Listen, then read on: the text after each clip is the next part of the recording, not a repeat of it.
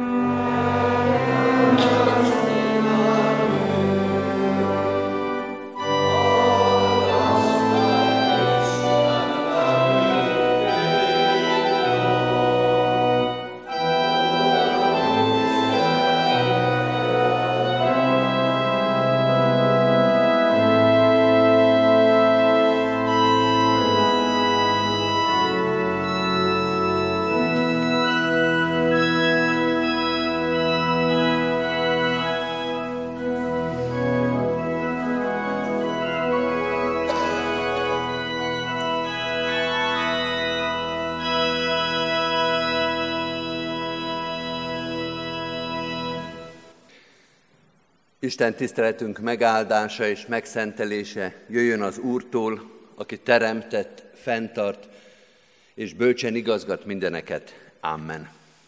Halljátok az igét testvéreim, amint szól hozzánk a mai újszövetségi bibliai szakaszból, Márk evangéliumának a 12. részéből, a 28. verstől a 34. versig a következő képen.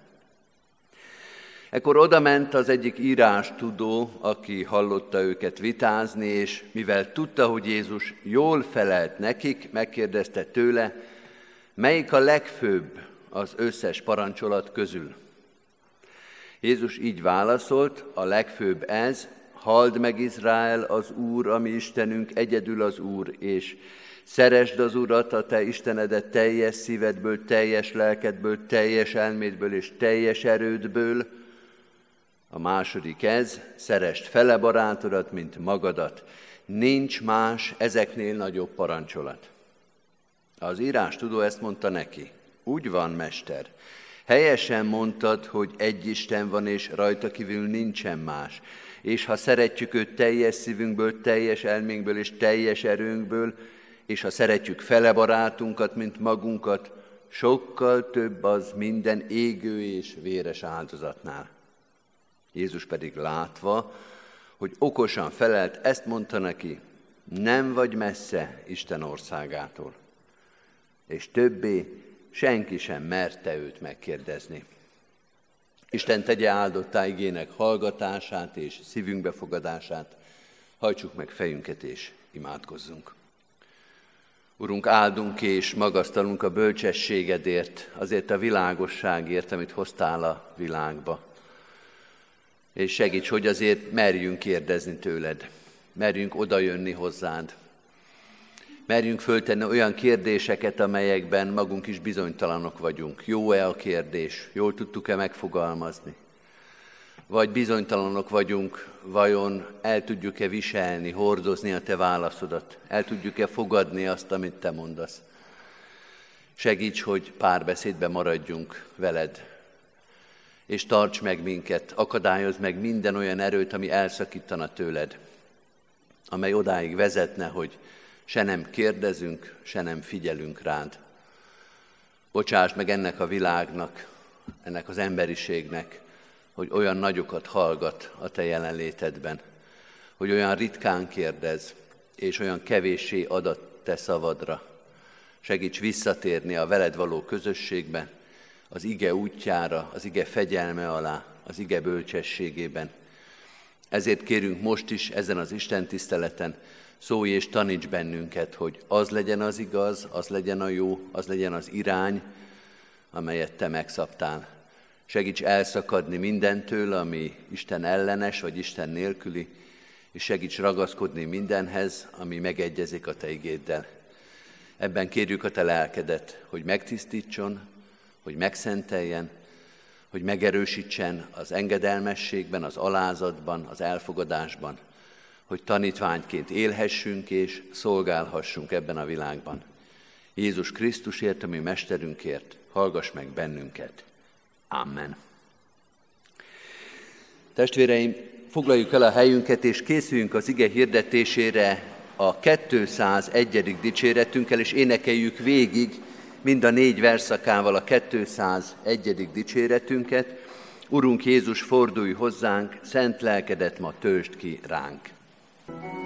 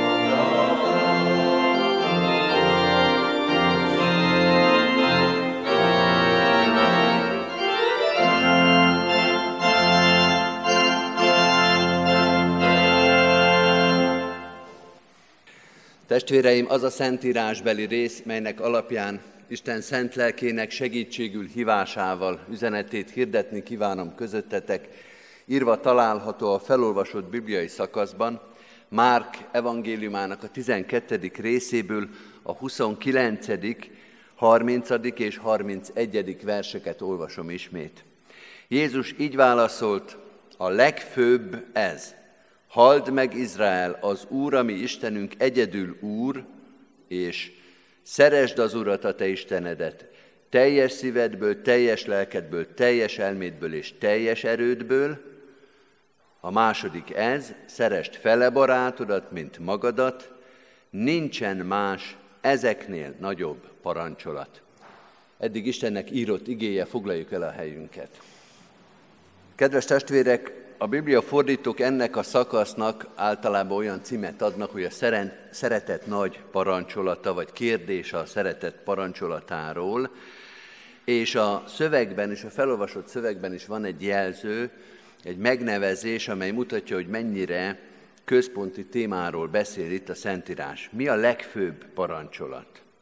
A legfontosabb, a legfőbb parancsolat, erre kérdez rá egy írástudó.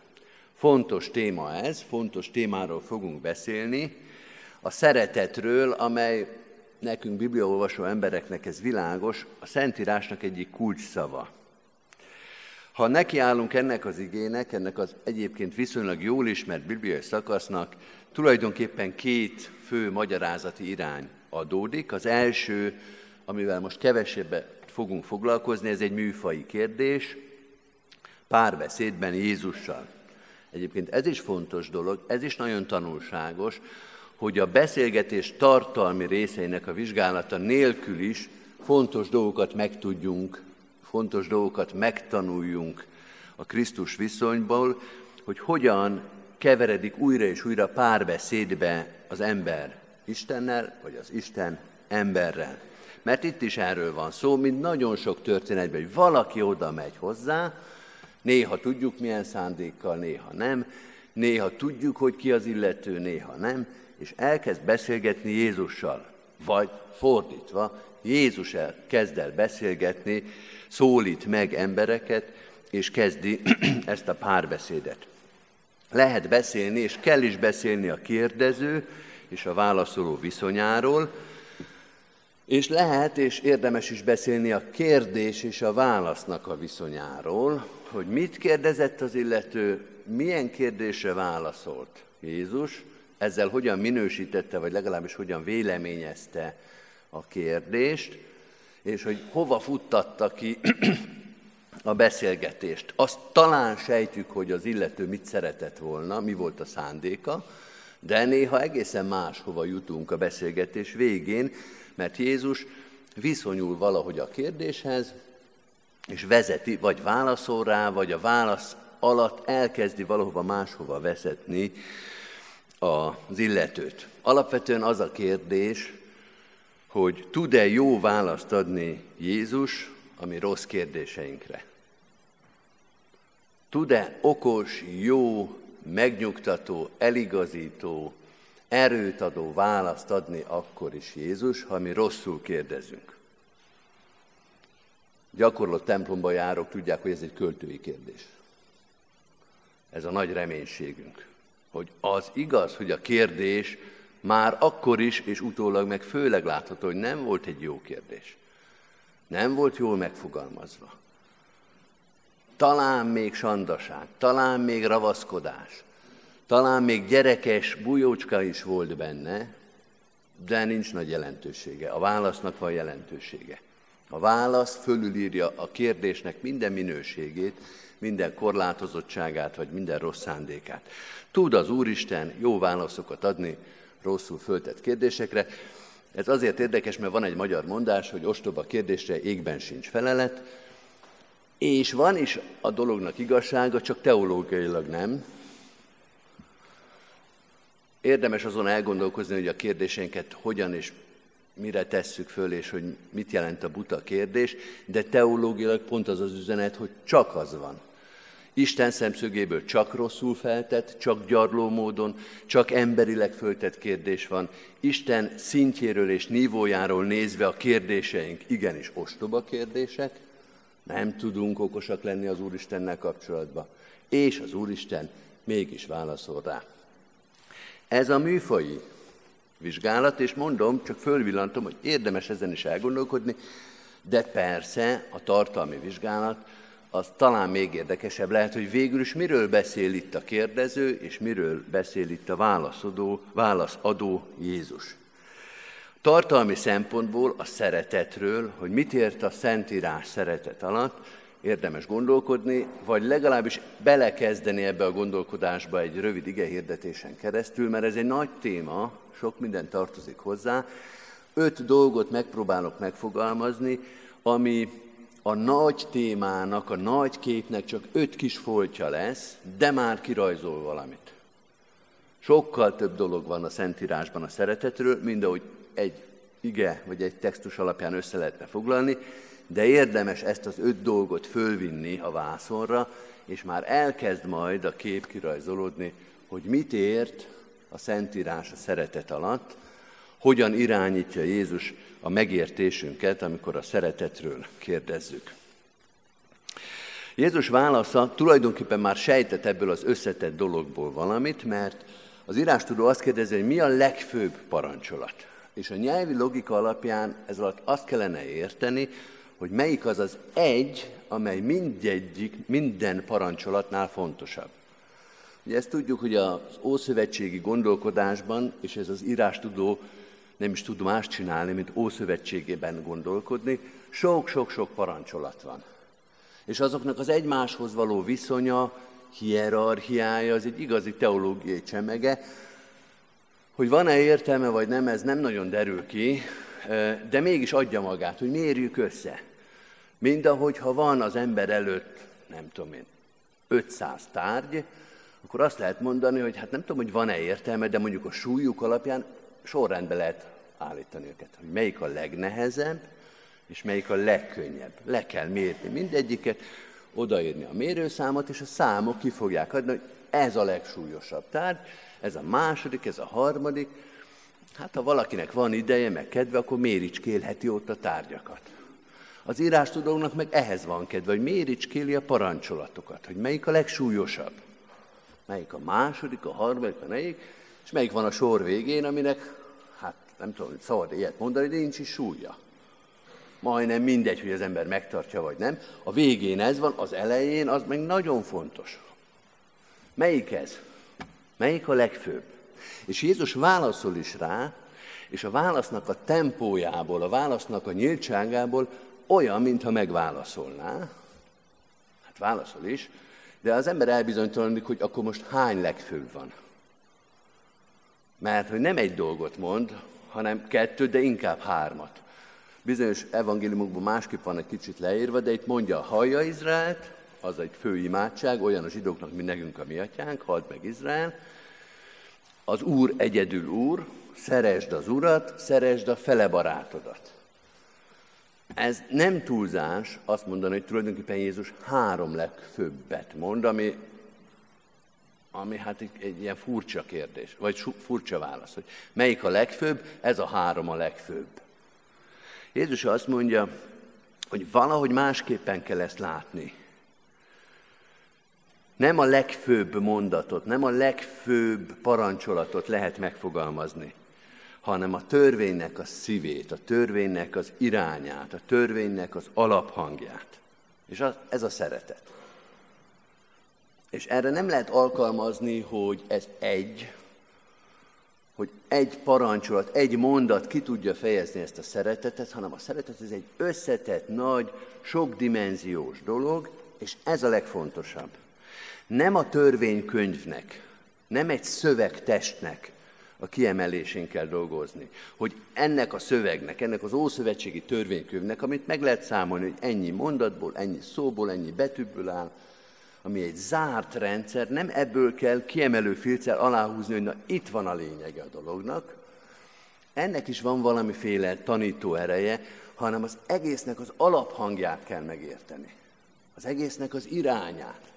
Az egésznek a fényét, valami más kifejezéseket kellene ahhoz keresni, hogy megértsük, hogy miről szól az Isten igéje, mert ez nem a szövegnek az értelmezése, hanem az Isten akaratának az elfogadása.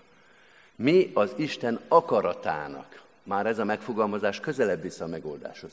Mi az Isten akaratának, az Isten szándékának a szíve, az iránya, az alaphangja? Ha erre a kérdésre tudunk válaszolni, akkor előbbre jutunk, mint egy szövegértelmezés, egy hermeneutikai, egy, egy irodalmi vállalkozásnak, hogy megkeressük a tételmondatot. Mi az Isten akaratának az alaphangja? Erre keressük a választ, és Jézus azt mondja, hogy na erre az a válasz, hogy a szeretet. És amit a Biblia szeretet alatt ért, az egy ilyen összetett valami. Egy ilyen összetett attitűd. Nem egy konkrét dologhoz vagy személyhez való viszonyunkat jelöli, noha mi magyarok, meg a legtöbb nyelv is ugyanazt a szót használjuk. Én szeretem a töltött káposztát. Ez egy korrekt mondat. Szeretem Mozartot. Szeretem Csontvári festészetét. De ennél sokkal nagyobb, egy, egy egészen más dimenzióba kell gondolkodni. Egy attitűdben, amivel az egész világhoz, az egész teremtettséghez, sőt a teremtőhöz való viszonyomat tudom megfogalmazni. A Szentírásban a szeretet az nem érzelgőség, főleg nem gics, hanem valami sok szóval leírható viszonyulás, Ilyeneket írtam össze, hogy jó hiszeműség, nagy lelkűség, türelem, megbocsátás, bizalom, hűség, elfogadás. Ha idáig értünk a felsorolásba, akkor mondhatjuk, hogy na most már kezdjük definiálni, hogy mi az, amit a Szentírásban szeretett szóval írunk le. Kevesebb szóval, kevesebb irányal nem lehet leírni, az túl egyszerűsítése a dolognak az annak egy nagyon egyszerű, részleges értelmezése. Legalább 6-8, de inkább 60-80 szó kellene egy hosszú költők és írók és író emberek, mármint hogy írásban tehetséges emberek tudása kell ahhoz, hogy elkezdjük megérezni, hogy végül is mit ért a Szentírás szeretet alatt. Ne elégedjünk meg rövidebb, egyszerűbb, könnyebben megegyezhető definícióval. Ez a szeretet. Már ez sem nagyon egyszerű, de mit jelent akkor az, hogy a legfőbb parancsolat? Mit jelent az, amit ez az ember keres, hogy mi a legfőbb parancsolat? Hogyan kell ezt érteni? Jézus ezzel a válaszával, főleg az utolsó mondattal, nincsen más ezeknél nagyobb parancsolat, vagy más evangéliumokban hozzáteszi, hogy e kettőtől függ az egész törvény és a proféták, ezzel a válaszadással, ezzel az irányjal azt mondja, hogy a legfontosabb az azt jelenti, hogy mindent visz, mindent fölülír. Sok minden van a törvényben, rész dolgok, részleges kérdésre részleges válaszok, de tudunk valamit mondani, foglaljuk ezt össze szeretettel, amivel, hogy, amit ha megértünk, ha, ha elfogadunk, ha bele tudunk helyezkedni, akkor az összes többit megválaszoltuk. Ez érdekes, hogy van-e olyan, hogy van egy, egy ezer kérdésből álló hosszú nagy listánk, amit meg kéne válaszolni, és Jézus azt mondja, hogy az az érdekes, hogy van egy válasz, amivel az összes kérdést megválaszoltad. Nem arról van szó, hogy azokat félre kell tenni, nem arról van szó, hogy azok nem fontosak, hanem van titokzatos módon egy olyan válasz, ami nem csak erre a kérdésre ad választ, hogy mi a legfőbb parancsolat, hanem az összes többi rész kérdésre is exakt választ ad. Ki tudod pipálni őket, meg tudod oldani azokat a kérdéseket, ha tudod ezt a titkos választ, hogy tudnélik a szeretet. Sporthasonlattal élve ez olyan, mint a világcsúcs. Most lesz 30 éves a jövő hónapban egy világcsúcs, a férfi magas ugrásnak a világcsúcsa. 1993. júliusában állította föl Sotomayor, biztos emlékszünk még erre a kubai atlétára 30 éve nem tudják megugrani azt. 2,45 egyébként. 2 méter 45 centi. Azt mondja Jézus, ha 2,46-ot ugrasz, az összes magas ugróversenyt megnyerted. A világbajnokságot, az olimpiát, az európai bajnokságot, a hazait, a megyekettőt, az iskolai bajnokságot, akkor mindenki van pipálva. Ha a legmagasabbat átugrod, akkor az összes többi verseny, az összes többi magasság, az összes többi kérdés, az meg van ugorva. Ebből a szempontból érthető Szent Ágostonnak az a mondata, amit a konfirmáció igehirdetésekben is elhangzott, hogy szeres és tégy, amit akarsz. Ettől még a jó ízlésű keresztények is megijednek, hogy ilyet mondani, hogy tégy, amit akarsz, ez nem egy keresztény attitűd. De az első mondata a lényeg, hogyha a szeretet érvényes, akkor onnantól kezdve az összes többi kérdés már nem kérdés, akkor tehetsz, amit akarsz, ha a mondatnak az az egyszavas eleje az igaz. Akkor nem kell félni az összes többi dologtól, hogy miket csinált még az ember. Ha az első igaz, a többi is igaz lesz. Akkor megteheted. A legfőbb parancsolat az, hogy ha szeretet érvényesül, az az összetett dolog, amiről a Szentírás tanít, akkor minden érvényesül, akkor minden magasság ki van pipálva, akkor minden kérdés meg van válaszolva. Vagyis, negyedik gondolat, vagyis a szeretet alkalmas arra, hogy minden más parancsolatban megvizsgáld magadat. Mit szabad és mit nem. Hétfőn, amikor visszamegyek a munkahelyemre, mit válaszoljak? Amikor találkozom x és Y-nal, hogyan viselkedjek? Ezek a konkrét kérdések. És a szeretet parancsolata alkalmas bármilyen kérdésre, ami megválaszolandó, egy jó választ találni. Mert ez a legfőbb. Ezt kell megkérdezni. Teljesítettem-e a, szerencs- a szeretet parancsolatát, amikor ezt vagy ezt tettem? Szeretetnek minősíthető-e ez vagy az a mondatom? Kipipálom-e a szeretet magasságát, ha ezt vagy azt csinálom? És hogyha azt tudod mondani, hogy igen, de nem csak falból, hanem őszintén, akkor csinálhatod, akkor mehet akkor jól válaszoltál, akkor jól cselekedtél, akkor jól hallgattál, akkor jól tűrtél, vagy jól léptél, mert ha szeretetnek megfelel, akkor az egy jó válasz, vagy egy jó cselekedet. És igaz ez egyéniben, és igaz ez közösségiben, és igaz ez összetettben, és egyszerű kérdésekre, a hitveseddel, a testvéreddel, a szülőddel való viszonyodban, az oroszok és az ukránok között, a magyar közéletben, a beszédben, bármi, nincs olyan terület, ahol azt lehetne mondani, hogy itt nem érvényes a szeret, szeretet nagy parancsolata. Tehát magabiztosan és nyugodtan mozoghatsz az élet bármilyen területén, mert a legfőbb parancsolat ott is érvényes lesz. Az Isten a legfőbb parancsolatot fogja ezen is, ezen is, ezen is, és minden területen megkérdezni, hogy tudtad-e szeretni az Urat, és tudtad-e szeretni a te fele barátodat. Végül ötödikként kérdezzük meg, hogy mi van akkor, ha ez sikerül, és mi van akkor, ha nem sikerül. Az egyszerűbb, hogyha sikerül.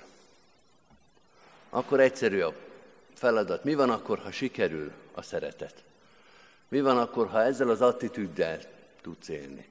Vagy ha nem is élni, de legalább ebben a fél órában, ebben az egy mondatban ez sikerült, akkor örülni kell, akkor hálát kell adni az Úristennek, hogy segített akkorát dobbantani, hogy átvittük azt a magasságot, és ismételni kell. Eredj el, és tégy te is így. Akkor ugyanez a feladat. Érdekesebb akkor, ha nem sikerül. Ha nem sikerül a szeretet. Ha úgy érezzük, hogy ez most nem minősíthető szeretetnek, amit most mondtam. Nem is kell olyan nagyon vizsgálni. Ez most ennek nem felel meg. Ezt a lécet most levertem. Mi van, ha nem megy? Egyébként nézzük szembe a tényekkel, fölösleges a ha szócskát oda tenni. Nem megy. Egyszer-egyszer megy, és sokszor meg nem megy. Ne fárasszuk magunkat a feltételes móddal, nézzünk szembe, az embernek sokszor nem megy. Nekünk nincs olyan rugónk, A 246-ot nem tudjuk megugrani. Sokszor nem megy. Jézus azt mondja a hegyi beszédben, Máté 5-nek a végén, hallottátok, hogy megmondatott, szerest fele barátodat és gyűlöld ellenségedet. Én pedig azt mondom nektek, szeressétek ellenségeiteket, és imádkozzatok azokért, akik üldöznek titeket, hogy így mennyei atyátoknak fiai legyetek, mert ő felhozza napját gonoszokra és jóra, és esőt ad igazaknak és hamisaknak. Ti azért legyetek tökéletesek, miként a ti mennyei atyátok tökéletes. Mi van akkor, ha nem sikerül tökéletesnek lenni, úgy, ahogy az Istennek sikerül? Nem megy a 246, miközben azt látjuk, hogy az Úristennek a, nem a 2,46 méter, hanem a 246 méter is megy. És ez a kérdésre a válasz. Hogy szembe kell nézni azzal, hogy amit Isten itt megfogalmaz, akár a hegyi beszédben, akár a szeretet kettős parancsolatában, ez meghaladja a mi emberi képességeinket. De az övét nem haladja meg. Van-e szeretet a világban? Ezt a kérdést úgy szoktuk önkritikusan föltenni, hogy az emberek tudnak-e kellőképpen szeretni. És szembe kell néznünk, hogy nem. Egy-egy jó pillanatunk van, Isten lelke megerősíthet minket egy-egy pillanatra úgy, hogy szinte úgy érezzük, hogy itt most sikerült. De a világ az nem erről szól. A világ nem erről szól, de Isten erről szól. Van-e szeretet a világban? Erre nekünk keresztényeknek azt kell mondani, hogy van. Az Isten szeretet. Úgy szerette Isten a világot, hogy az ő egyszülött fiát adta. Tehát itt van ez a szeretet. Nekünk nem sikerül.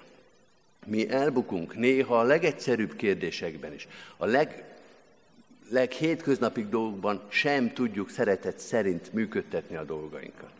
De ebből nem szabad, hogy kétségbeesés szülessen. Nem szabad, hogy azt érezzük, hogy a mi szeretetlenségünk, a mi bukásunk az fontosabb annál, az meghatározóbb annál, mint hogy Isten szerette a világot. Ez kicsinségünkben és gyarlóságunkban mérhetetlen gőgöt jelentene, hogy végül is mi határozzuk meg a világot, mi rosszak vagyunk, tehát a világ is rossz.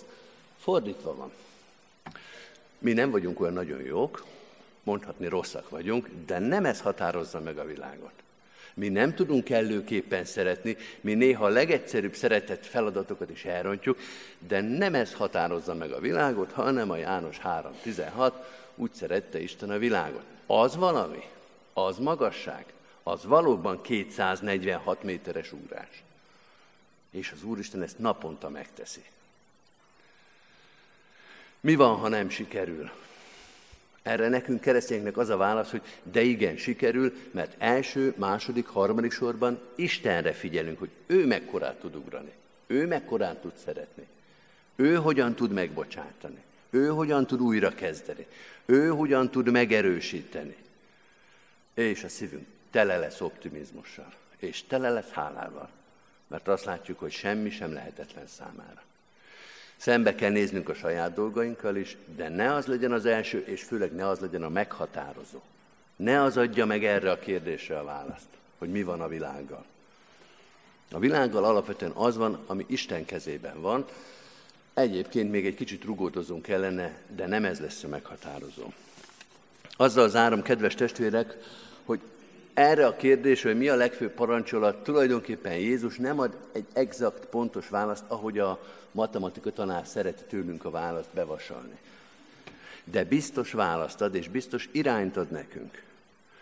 Ami biztos, hogy a szeretetről csak Istennel kapcsolatban, Istennel összekötve lehet beszélni. Csak úgy érdemes keresztényként erről a fogalomról beszélgetni. És ez meghatározó. Az Isten szeretete meghatározó. Erre a kérdésre végül is, hogy mi a legnagyobb parancsolat, nem a saját körünkbe kell keresni a választ, nem a saját cselekedeteink, sikereink vagy kudarcaink körébe, hanem Istennél. És azt mondani, egy nagy pipa a világ csúcs mellé, egy nagy pipa a megoldás mellé, és azt mondani, ez rendben van. A szeretet, a szeretet által uralt világ az nem utópia, hanem az gyakorlat és megoldás. És mi ennek a tudatában és ennek a kedvezményezettjéként élhetünk, és élhetjük meg a saját szeretetünket is. Amen. Testvéreim, válaszunk erre az igére, helyünkön maradva, és énekeljünk szintén egy teljes éneket, ez a 797. dicséretünk. Mind a négy verszakával énekeljük el a 797. dicséretet, ó Ábrahám ura, hadd áldjuk szent neved, mert mindenható vagy, és örök szeretet. thank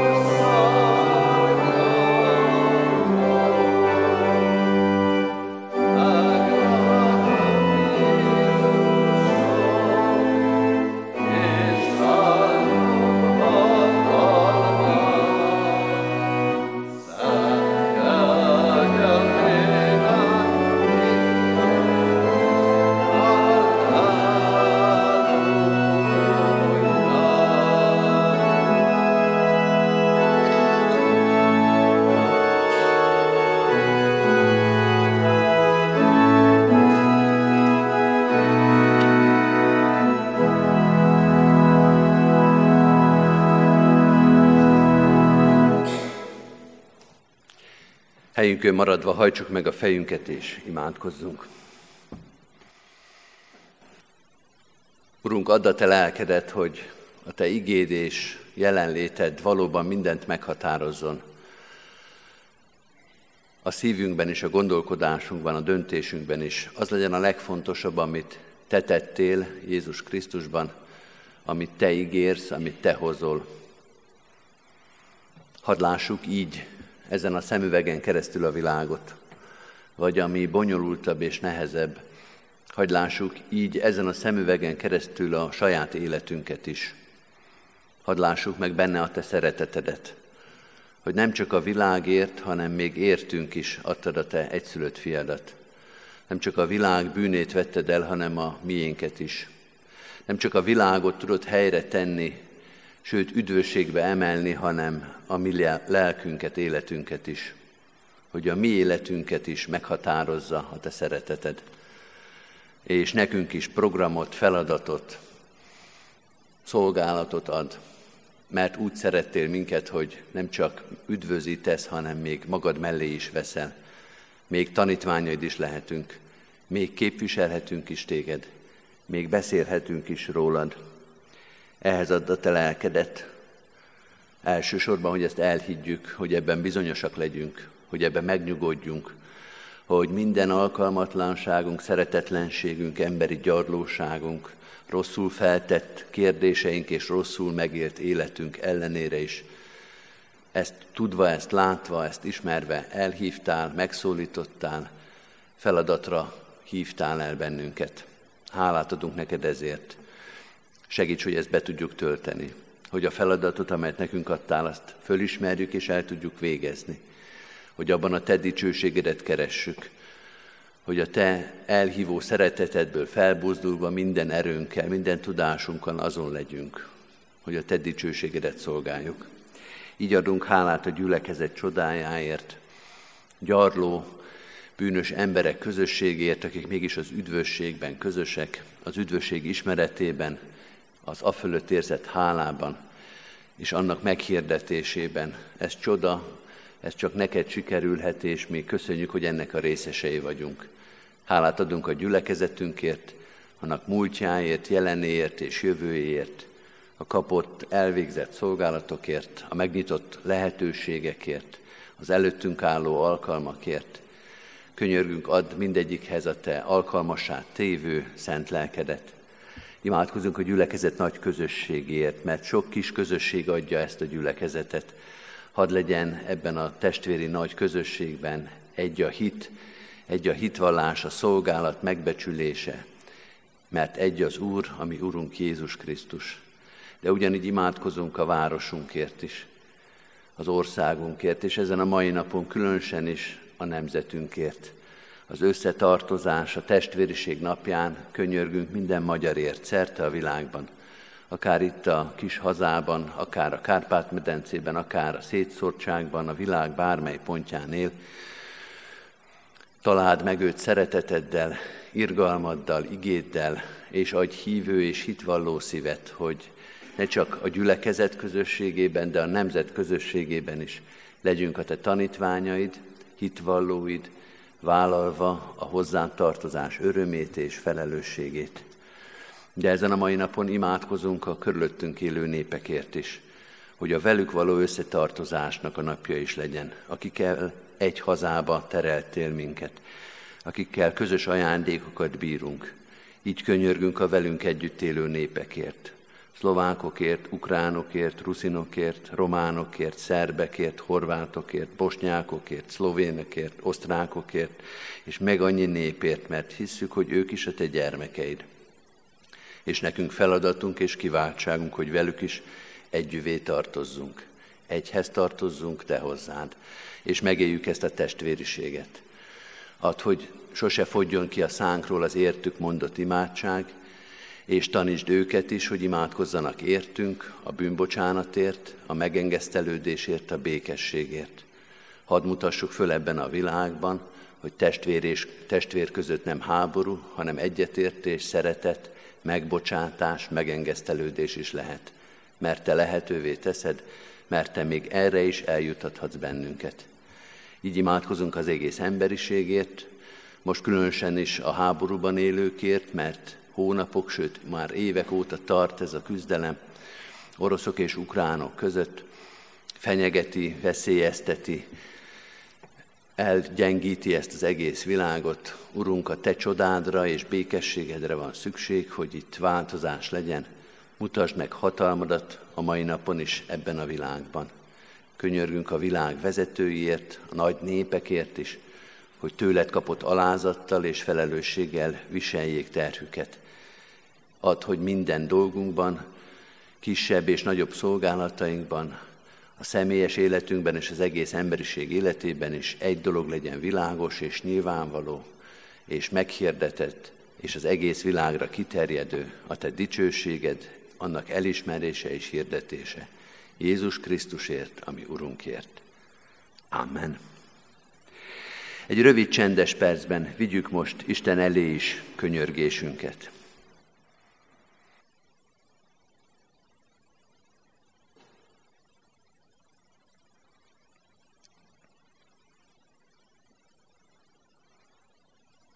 Amen. Az Úrtól tanult imádságot együtt és fennállva mondjuk el. Mi, atyánk, aki a mennyekben vagy, szenteltessék meg a te neved. Jöjjön el a te országod, legyen meg a te akaratod, amint a mennyben, úgy a földön is. Minden napi kenyerünket add meg nékünk ma, és bocsásd meg védkeinket, miképpen mi is megbocsátunk az ellenünk védkezőknek. És ne vigy minket kísértésbe, de szabadíts meg a gonosztól, mert tiéd az ország, a hatalom és a dicsőség mind örökké. Amen. Most közösen énekeljük el nemzeti imádságunkat, a himnuszt. Mm.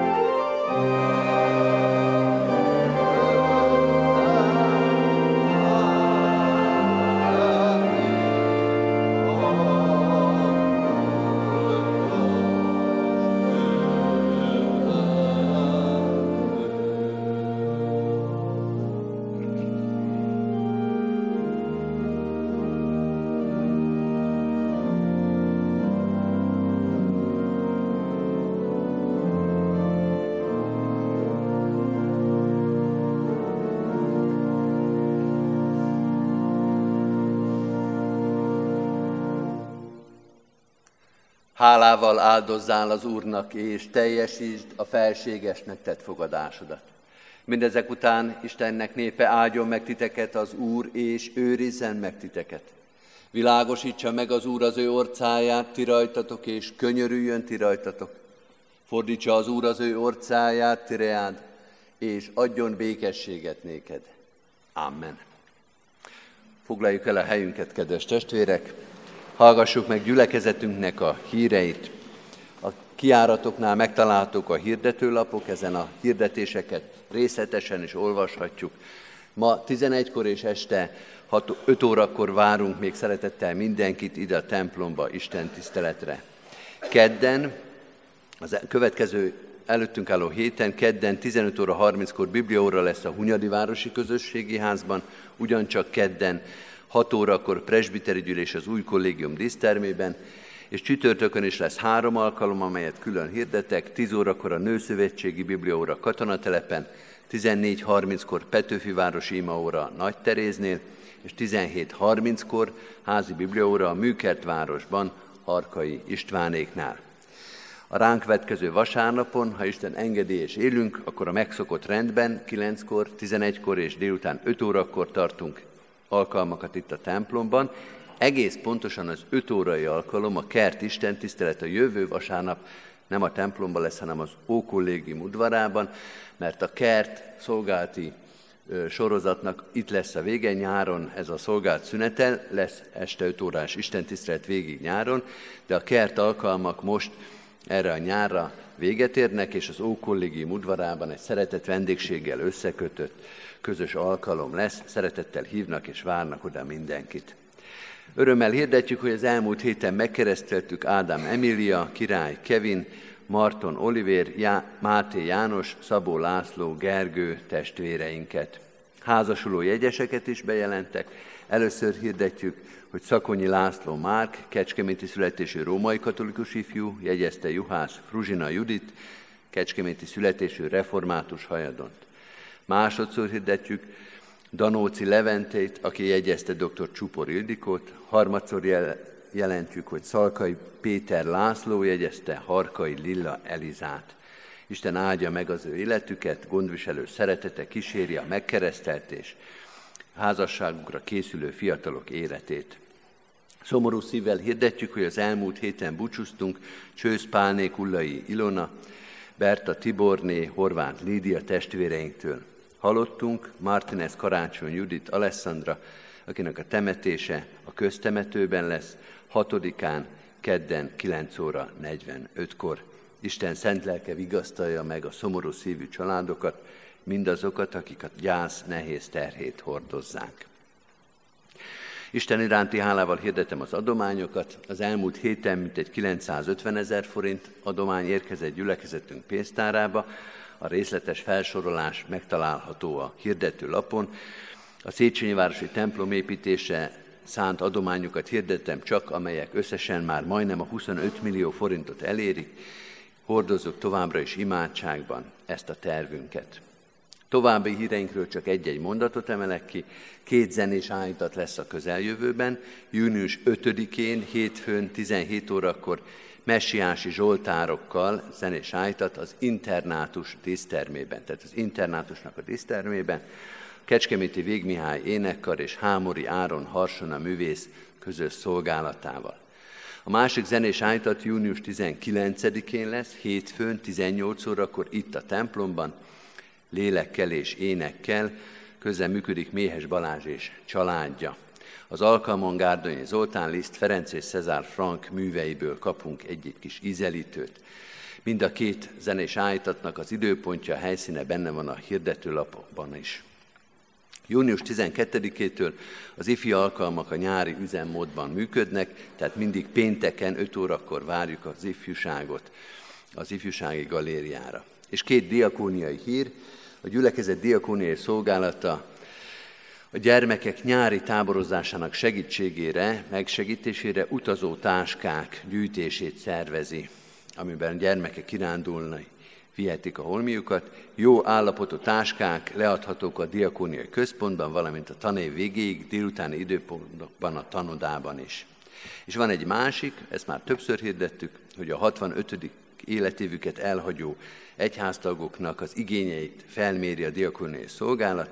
Kérjük, hogy fogadják szeretettel és bizalommal a gyülekezet munkatársait, megbízó levéllel érkeznek, és segítséget, illetve feladatokat keresnek, ebben segítsük őket a szeretetteljes fogadhatásban és a válaszadásban. Isten legyen a mi gyülekezetünk őriző pásztora.